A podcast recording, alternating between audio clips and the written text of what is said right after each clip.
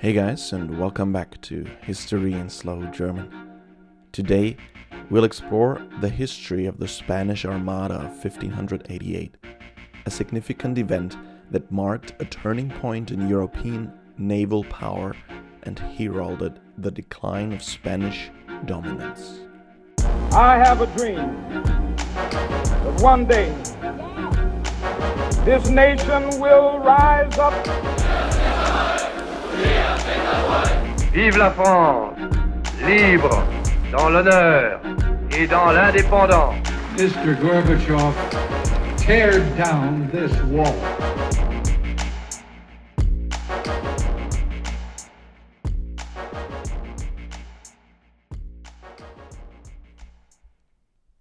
Die spanische Armada war eine gewaltige Flotte von Kriegsschiffen, die 1588 von der spanischen Krone unter König Philipp II. zusammengestellt wurde.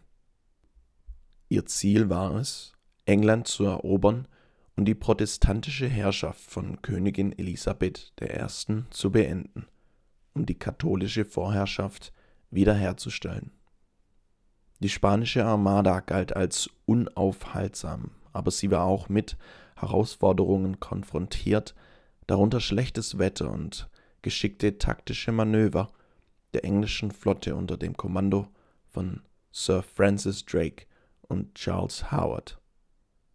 Die entscheidende Phase der Schlacht begann im Juli 1588, als die spanische Armada in die Gewässer um die britischen Inseln eintrat.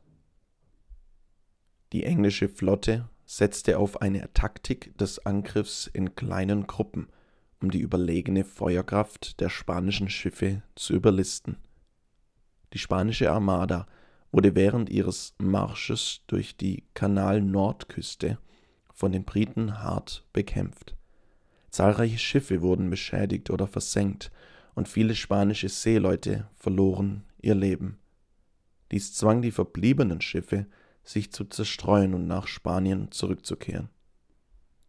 Obwohl die spanische Armada letztendlich scheiterte, hatte die Schlacht tiefgreifende Auswirkungen auf die politische und militärische Landschaft Europas.